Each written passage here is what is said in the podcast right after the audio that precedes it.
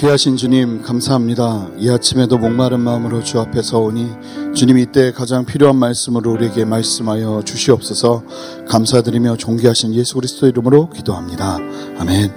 렐루야 좋은 아침입니다. 우리가 함께 이 아침에 나눌 말씀은 에스더 1장 13절부터 22절까지의 말씀입니다.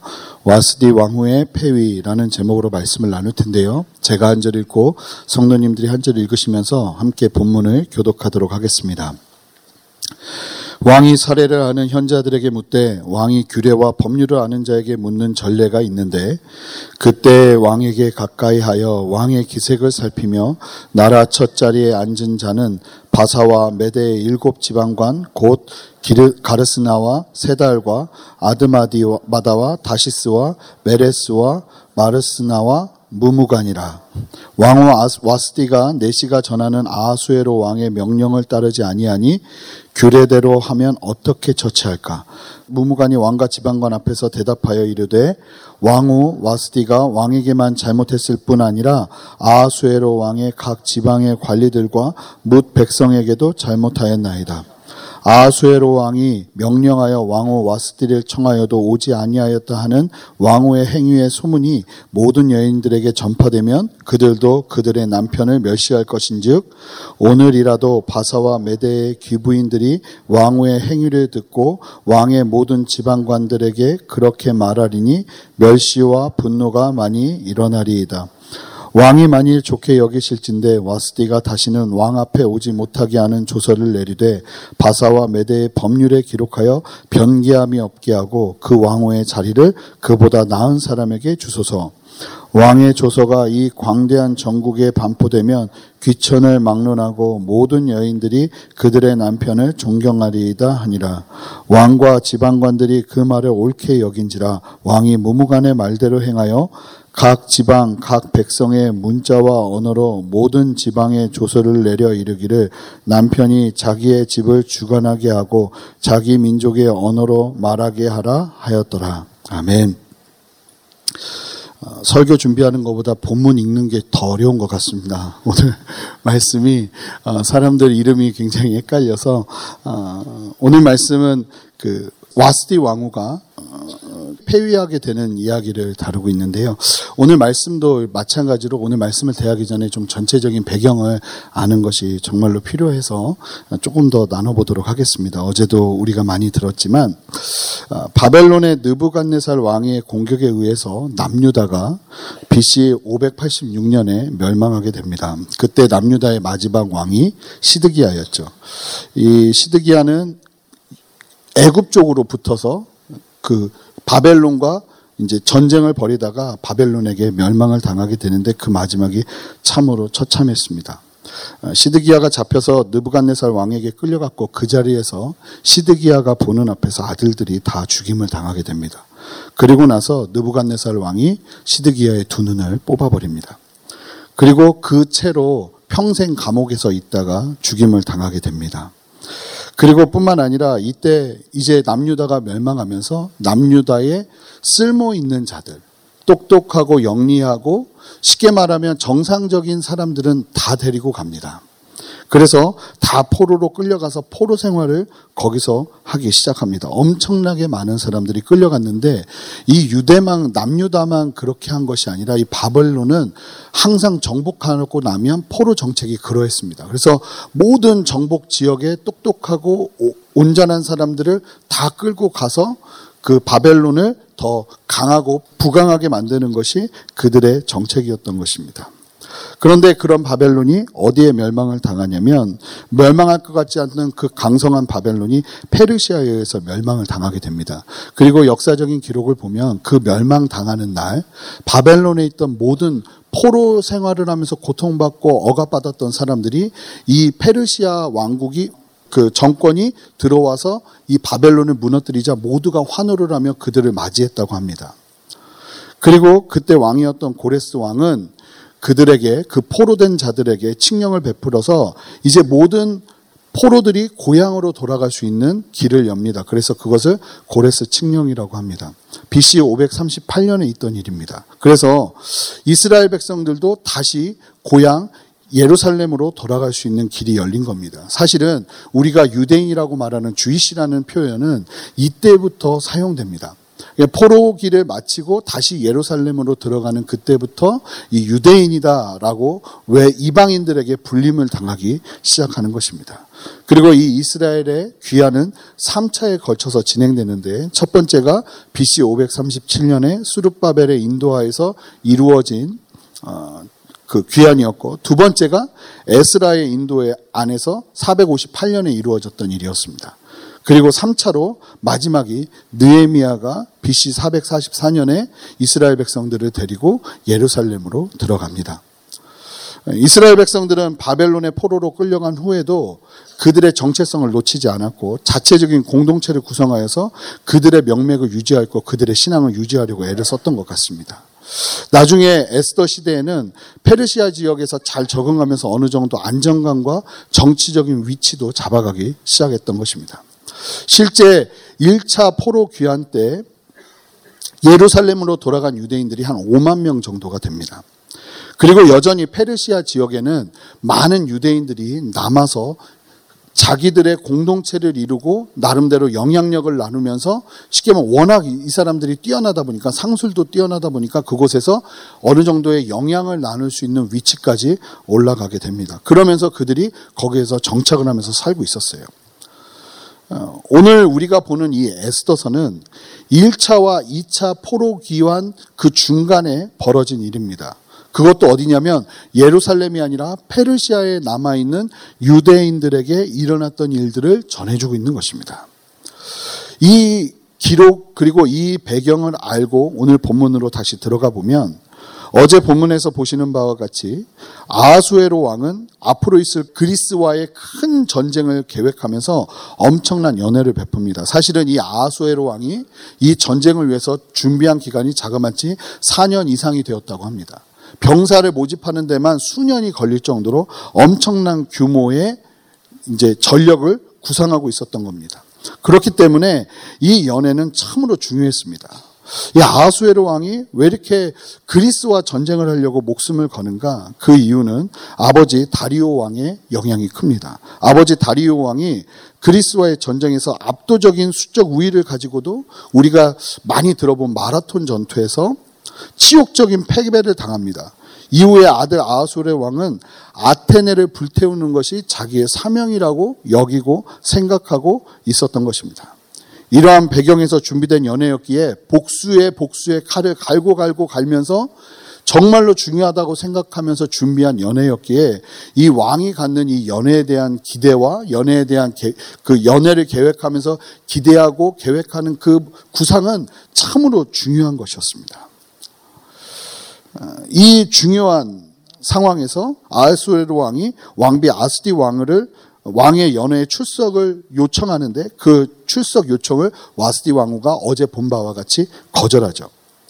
어제 본문 12절을 보면 그 거절 때문에 왕의 진노를 설명하는데 중심에 불붙듯했다. 이 분노가 불붙듯했다라는 기록을 살펴보면 이때 와스디 왕후가 자신의 왕족 가문의 이야기를 하면서 이런 무례는 없다고 하면서 왕의 명령을 강하게 거절했다고 하거든요. 제가 이제 좀 이따 그 왕후가 어떻게 이야기를 했는지를 역사적인 기록으로 이야기를 할 텐데 아주 강하게 어, 거부를 한 것뿐만 아니라 왕까지 무시해 버립니다. 어, 이 일이 일어나고 난 다음 날 오늘 본문이 펼쳐지고 있습니다. 오늘 본문이 시작되는 13절은 이미 잔치가 끝난 뒤에 벌어지는 이야기입니다. 연회 마지막 날에 와스디 왕후의 거절이 있었고 이제 술기운에서 회복한 왕은 이 문제를 어떻게 다루어야 할지를 현자들과 상의하기 시작합니다. 이러한 모습은 왕의 결정이 혼자만의 결정이 아니라 객관성을 가진 결정임을 뒷받침하기 위함이었고 이것이 전통이었습니다. 우리 함께 14절 말씀을 함께 읽어보겠습니다. 읽겠습니다. 그때 왕에게 가까이 하여 왕의 기색을 살피며 나라 첫 자리에 앉은 자는 바사와 메대의 일곱 지방관 곧 가르스나와 세달과 아들마다와 다시스와 메레스와 마르스나와 무무간이라. 여기서 나오는 일곱 명의 신하는 왕의 최측근, 오늘날로 부른다면 대통령의 직속 참모인 특별 보좌관이나 장관들로 볼 수 있습니다. 실제 이들은 왕을 이들이 원할 때 언제든지 만날 수 있는 권한이 부여돼 있었고 역사적인 기록을 보면 심지어는 왕의 침실도 아무 때나 찾아갈 수 있는 쉽게 말하면 왕의 오른팔도 오른팔과도 같은 사람들이 이 일곱 사람이었습니다. 당시 페르시아의 실권자라고 볼 수 있죠. 나라의 첫 자리에 앉은 자들이라고 그 본문이 설명하는 것을 보아도 나라의 1인자입니다. 왕을 제외한 1인자 말입니다. 그 당시 아수에로 왕이 차지하고 있었던 땅은 페르시아 제국의 역사 속에서 가장 넓은 땅을 확보하고 있었습니다. 동쪽으로는 인도, 그리고 서쪽으로는 북아프리카의 대부분의 지역을 점령하고 있을 정도로 그 범위와 규모가 엄청났던 것입니다. 그런데 그 모든 지역을 관할하는 일곱 명의 수장입니다. 이들과 상의한 아수르 왕은 와스디 왕후를 왕정의 규례대로 이런 왕의 명령을 거절한 와스디 왕후를 왕정의 규례대로 행하기를 원했고 일곱 신하는 논의 끝에 왕에게 다음과 같은 조언을 합니다. 보시면 이 신하들이 오늘 14절에서 읽은 것처럼 왕의 기색만 보아도 왕이 무엇을 원하는지를 알고 있는 사람들이었습니다. 그만큼 왕과 친밀했고 왕의 뜻을 파악하고 있던 사람들이었다는 것입니다. 이 일곱 신하가 논의 끝에 왕의 뜻과 맞는 대안을 제시합니다. 우리 16절부터 18절 말씀을 읽어보겠습니다. 함께 읽겠습니다. 무무관이 왕과 지방관 앞에서 대답하여 이르되 왕후 와스디가 왕에게만 잘못했을 뿐 아니라 아수에로 왕의 관리들과 뭇 백성에게도 잘못하였나이다. 아수에로 왕이 명령하여 왕후 와스디를 청하여도 오지 아니하였다 하는 왕후의 행위의 소문이 모든 여인들에게 전파되면 그들도 그들의 남편을 멸시할 것인즉 오늘이라도 바사와 메대의 귀부인들이 왕후의 행위를 듣고 왕의 모든 지방관들에게 그렇게 말하리니 멸시와 분노가 많이 일어나리이다. 일단 왜 왕후의 폐위를 해야 되는지에 대한 정당성을 이야기하는데 그 대표로 무무관이라는 사람이 이야기를 합니다. 이 묵무관이라는 사람이 이야기를 하는데 왕에게 아내인 왕후가 왕의 요청 명령에 순종하지 않음을 징계하지 않으면 이것이 소문이 나서 페르시아 제국의 모든 여성들에게 좋지 않은 선례가 되어서 남편에게 아내들이 멸시하는 분위기가 형성되어 나라의 기강이 파괴될 수 있다는 이야기를 하는 것입니다. 그리고 실제 왕후 와스디의 왕명 거절은 금세 소문이 퍼지고 있었습니다. 그리고 이들은 그런 명분을 가지고 19절에서 왕후의 폐위를 제안합니다. 우리 함께 19절 말씀을 읽어보겠습니다. 왕이 만일 좋게 여기실진데 와스디가 다시는 왕 앞에 오지 못하게 하는 조서를 내리되 바사와 메대의 법률에 기록하여 변개함이 없게 하고 그 왕후의 자리를 그보다 나은 사람에게 주소서. 조서는 왕의 공식화된 명령입니다. 먼저는 왕의 폐위를 조서로 온 국민에게 알리라는 겁니다.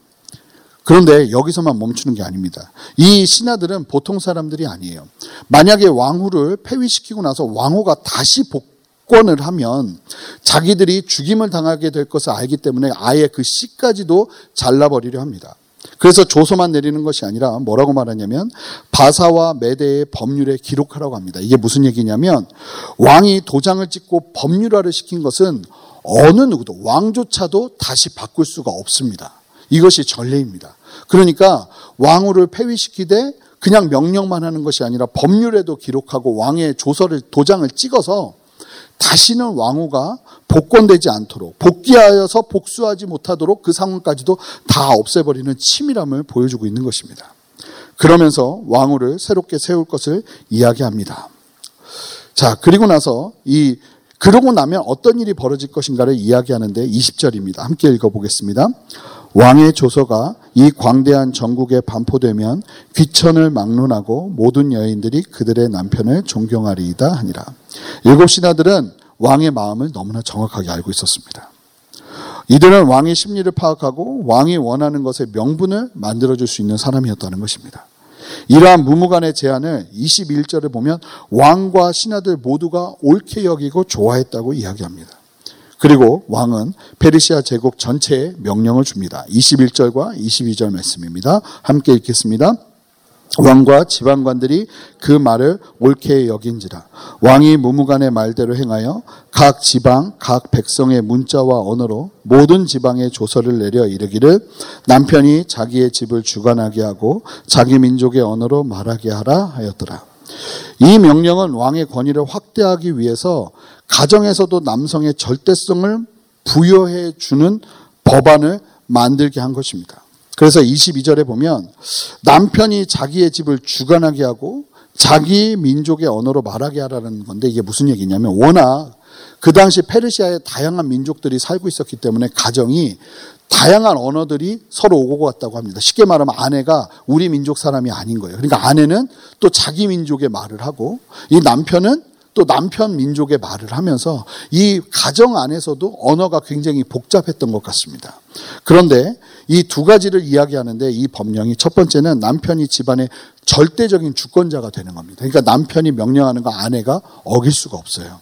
그리고 아내가 다른 언어를 사용할 경우에는 당시 페르시아에 있었던 그런 당량한 상황이죠. 그럴 때는 어떤 법을 제정했냐면 남편의 언어로 모든 가족들이 무조건 배워서 남편의 언어로만 의사소통을 하게 법적으로 만들어 버린 겁니다.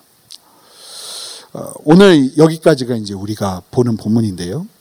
어, 먼저 살펴봐야 될 것은 남편의 절대적인 권위가 부여되는 것이 페르시아의 법적인 명령이 되었지만 이러한 가정은 성경적이지 않다는 것을 기억해야 한다는 것입니다. 우리 아내 되신 분들이 이때 크게 아멘 하셔야 되는데 기독교의 가정은 절대 그렇게 이야기하고 있지 않습니다. 부부가 서로 사랑하고 각자의 역할을 존중하면서 세워지는 것이 교회의 가정이라는 것입니다. 우리 베드로전서 3장 1절과 2절 말씀을 세 번역 버전으로 우리 함께 읽어보겠습니다. 함께 읽겠습니다. 아내된 이 여러분 이와 같이 여러분은 자기 남편에게 순복하십시오. 그리하면 비록 말씀에 복종하지 않는 남편일지라도 말을 하지 않고도 아내 여러분의 행실로 말미암아 구원을 얻게 될 것입니다. 그들이 여러분의 경건하고 순결한 행실을 보고 그렇게 될 것입니다. 아내들에게 성경이 말하는 도전은 남편에게 교회가 그리스도께 순종하듯이 순종하라는 도전인 것입니다. 그리고 그 순종을 통해서 남편에게 전혀 다른 삶의 모본을 보여주라는 것입니다.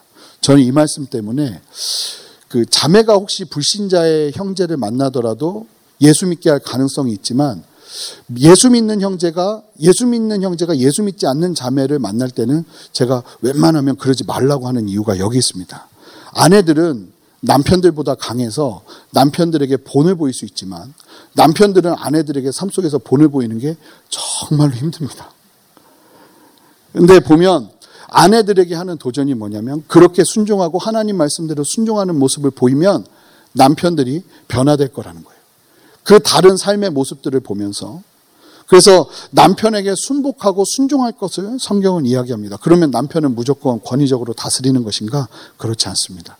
베드로전서 3장 7절 말씀을 읽어보겠습니다. 남편이 된 이 여러분, 이와 같이 여러분도 아내가 여성으로서 자기보다 연약한 그릇음을 이해하고 함께 살아야 합니다. 그리고 생명의 은혜를 함께 상속받을 사람으로 알고 존중하십시오. 그리해야 여러분의 기도가 막히지 않을 것입니다. 남편은 아내가 자기보다 연약한 그릇이라는 것을 깨닫고 그럼 어떻게 해야 돼요? 조심히 다뤄야죠. 언제 깨질지 모를까 하는 마음으로 조심히 다뤄야 됩니다. 살다 보면 아내가 더 강한 것 같아서 조심히 다루지 않아야 될 것처럼 여겨지는 건 우리의 감정일 뿐입니다. 성경대로라면 연약한 그릇이래요. 그래서 조심히 아끼고 또 아끼고 뿐만 아니라 하나님이 주시는 생명의 은혜, 영혼 구원의 은혜를 함께 상속받는데요. 이 부부가 함께 생명의 은혜를 상속받는 하나님의 은총이 함께 한다는 것입니다. 그러니까 이 은혜가 남편에게만 임하는 것이 아니라 남편이 아내를 존중해주고 아껴줄 때 이 생명의 은혜가 부부관계 속에서 아름답게 나눠진다는 겁니다. 재밌는 말씀 있죠? 그래야 여러분의 기도가 막히지 않을 거랍니다. 남성분들이 기도가 막히는 대부분의 이유는 여기 있습니다. 아내. 아내와의 관계가 묶이거나 아내와의 관계가 권위적으로 흘러가서 온전한 인격적인 연합의 관계를 이루지 못할 때 일어나는 결과가 무엇이냐면 남성들의 기도줄이 막힌다는 겁니다. 만약에 기도를 계속 하는데도 계속 이 기도가 막히는 일이 있다면 사실은 기도보다 아내와의 하나됨을 힘쓸 필요가 있다고 성경은 남성들에게 도전하는 것입니다. 여자는 남편을 사랑하되 교회가 주님께 순종하듯 남편에게 순복하고 남편은 아내를 연약한 그릇으로 여기고 생명의 은혜를 유업으로 함께 받을 자로 아내를 귀하게 여기는 것이 필요하다고 성경은 말하는 것이죠. 우리의 가정이 성경의 가르침을 따라 온전히 세워져야 함을 기억하고 오늘 말씀을 잘못 적용하면 안 되는 것입니다. 이거 봐라. 남편의 명령에 순종하지 않으면 이런 안타까운 일들이 일어난다 하면서 남성들이 이야기할 부문이 아니라는 것입니다. 그리고 두 번째는 에스더 1장 전체를 거쳐서 결국은 와스디 왕후의 폐위 배경을 설명해 주고 있습니다. 그저 제3자의 시각으로 본다면 이 사건은 아주 오랜 옛날 페르시아 제국에서 일어난 하나의 사건일 뿐입니다. 하나님을 경외하지 않는 세상의 이야기란 말입니다. 이 에스더서가 참으로 우리에게 주는 큰 도전의 이유는 뭐냐면 에스더서의 배경이 교회가 아니라는 것입니다. 믿는 사람들의 이야기가 아니라는 것입니다. 아주 아주 권모술수가 난무하는 세상의 이야기를 전해주고 있다는 것입니다. 철저하게 세상의 원리와 세상의 권모술수 그리고 세상의 가치가 그대로 적용되는 세상의 원리가 살아있는 모습 그것도 가장 강성한 페르시아의 한가운데서 이 이야기가 전개되고 있다는 것입니다. 오늘 본문도 보시면 철저하게 왕의 의중에 의해서 일반 가정의 권위도 결정되고 삶의 방식까지 결정되는 자신들이 살기 위해서라면 왕후도 폐위시키는 엄청난 일을 저지르는 사람들이 우글거리는 왕궁의 이야기를 전해주고 있다는 것을 알 수 있습니다. 그리고 잘 보시면 오늘 본문도 그렇고 에스더 전체의 중요한 특징 중에 하나가 무엇이냐면 하나님의 이름이 한 번도 언급되지 않는다는 겁니다. 그런데 잘 보시면 아시겠지만 오늘 본문 사건을 계기로 에스더가 왕비에 오르는 기회를 얻게 됩니다. 와스디 왕후는 실로 당시 엄청난 기세와 권세를 가진 여인이었습니다. 와스디 왕후가 아하수에로, 아하수에로 왕에게 거절한 이야기가 탈굽력이라는 역사적인 기록 안에서 살펴보면 이 와스디 왕후가 얼마나 권세가 있었는지를 보여주는데 내시들이 찾아왔습니다. 이 왕후에게 이 왕의 잔치에 이 참여하라는 겁니다. 출석하라는 겁니다. 그랬더니 왕후가 이렇게 이야기했다고 합니다. 가서 너희의 어리석은 주인에게 말하라. 당신은 나의 아버지의 국내관으로 하인에 불과했소. 나는 예로부터 바벨로니아 왕들의 딸이며 페르시아의 왕후인 와스디오. 나의 아버지는 1천 명의 사람들이 먹고도 충분한 술을 마시고 술 기운에 당신이 말한 것과 같은 인사불성의 무호한 말을 결코 하지 않았소. 이런 말이 왕의 심기를 건드렸다는데 그만큼 왕후의 기세가 등등했다는 겁니다. 이런 엄청난 여인이 참으로 어처구니 없게 왕의 술김의 한 말을 거절함으로써 왕비에서 폐위가 되는 일들이 벌어집니다. 세상의 방식으로는 절대로 내려오게 할 수 없는 왕비가 폐위되므로 에스더는 왕비가 되는 기회를 얻게 된 것입니다. 사랑하는 성도 여러분, 오늘 본문에서 하나님의 이름은 정확하게 표현되고 있지 않습니다. 하지만 우리는 이 말씀을 보면서 알 수 있습니다. 하나님께서 이 페르시아 제국을 다스리고 계신다는 것을 말입니다. 아수에로도 일곱 신하도 그들이 결코 이 세상의 주관자가 아니라는 것을 우리는 보게 됩니다. 세상에 아무리 겉모술수가 많이 일어나고 무서운 시기와 질투가 가능하며 자신이 살고자 남을 죽이는 일들이 흉흉하게 일어난다 해도 그 보이는 것이 전부가 아니라는 것을 오늘 본문은 우리에게 보여주고 있다는 것입니다.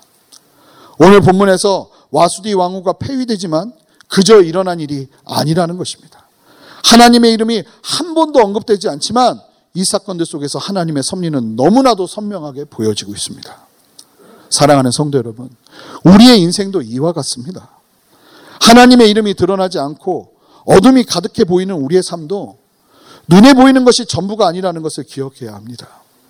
하나님은 반드시 이 세상에서 하나님의 섭리를 보이고 계시고 우리가 다 이해하지 못한다 해도 분명한 사실은 하나님의 섭리의 손길 안에 우리는 함께 이 땅을 살아가고 있다는 것입니다. 에스더는 아마 이 조서가 내려졌을 때만 해도 이것이 하나님께서 자신을 세우기 위한 기림을 상상조차 하지 못했을 것입니다. 실제 아수에로 왕이 왕, 왕후 와스디를 폐위시킨 것이 즉위 3년에 일어난 일이었는데 에스더가 왕후가 된 것은 그로부터 4년이 지난 후의 일입니다. 그러니까 그 일이 벌어졌을 때 에스더는 이 일이 자기와 무슨 상관이 있을까 상상도 하지 못하는 상황 가운데 있었다는 것입니다. 그런데 이 모든 일이 하나님의 사람들을 위한 계획이었어요. 사랑하는 성도 여러분, 우리가 기억해야 되는 것은 세상은 하나님의 사람들을 중심으로 돌아간다는 사실을 기억해야 합니다. 우리를 위해 길이 예배되고 상황과 환경이 펼쳐진다는 것입니다. 이스라엘을 위해 페르시아 제국을 사용하시는 하나님이 에스더를 소를 통해서 선명하게 우리의 눈앞에 보여질 것입니다. 그래요. 하나님은 이 땅에서도 보이지 않는 하나님의 이름이 한 번도 드러나지 않는 것 같은 이 세상 속에서도 하나님의 섭리는 여전히 이 땅 가운데 함께하고 있다는 것을 함께 이 에스더 말씀을 통해서 믿음의 눈으로 바라봐야 할 것입니다. 그 믿음의 눈으로 하나님을 바라보며 세상으로 나아가는 여러분 되시기를 주님의 이름으로 축복합니다. 함께 기도하시겠습니다. 하나님, 감사합니다. 오늘 이 말씀을 통해서 하나님 여전히 역사 속에 역사를 만드시고 주관하신 분이 하나님이심을 바라보게 하시니 감사합니다. 믿음의 눈 들어 주님 의지하게 하시고 비록 보이지 않고 하나님의 손이 느껴지지 않는 이 세상을 살아가는 우리들의 모습이라 할지라도 여전히 변함없이 역사를 주관하시는 하나님의 섭리의 손길을 신뢰하며 아버지 내게 주어진 상황, 내게 주어진 환경들 아버지 능히 믿음 안에 이겨내는 우리의 삶 되게 역사하여 주시옵소서. 감사드리며 예수 그리스도 이름으로 기도합니다.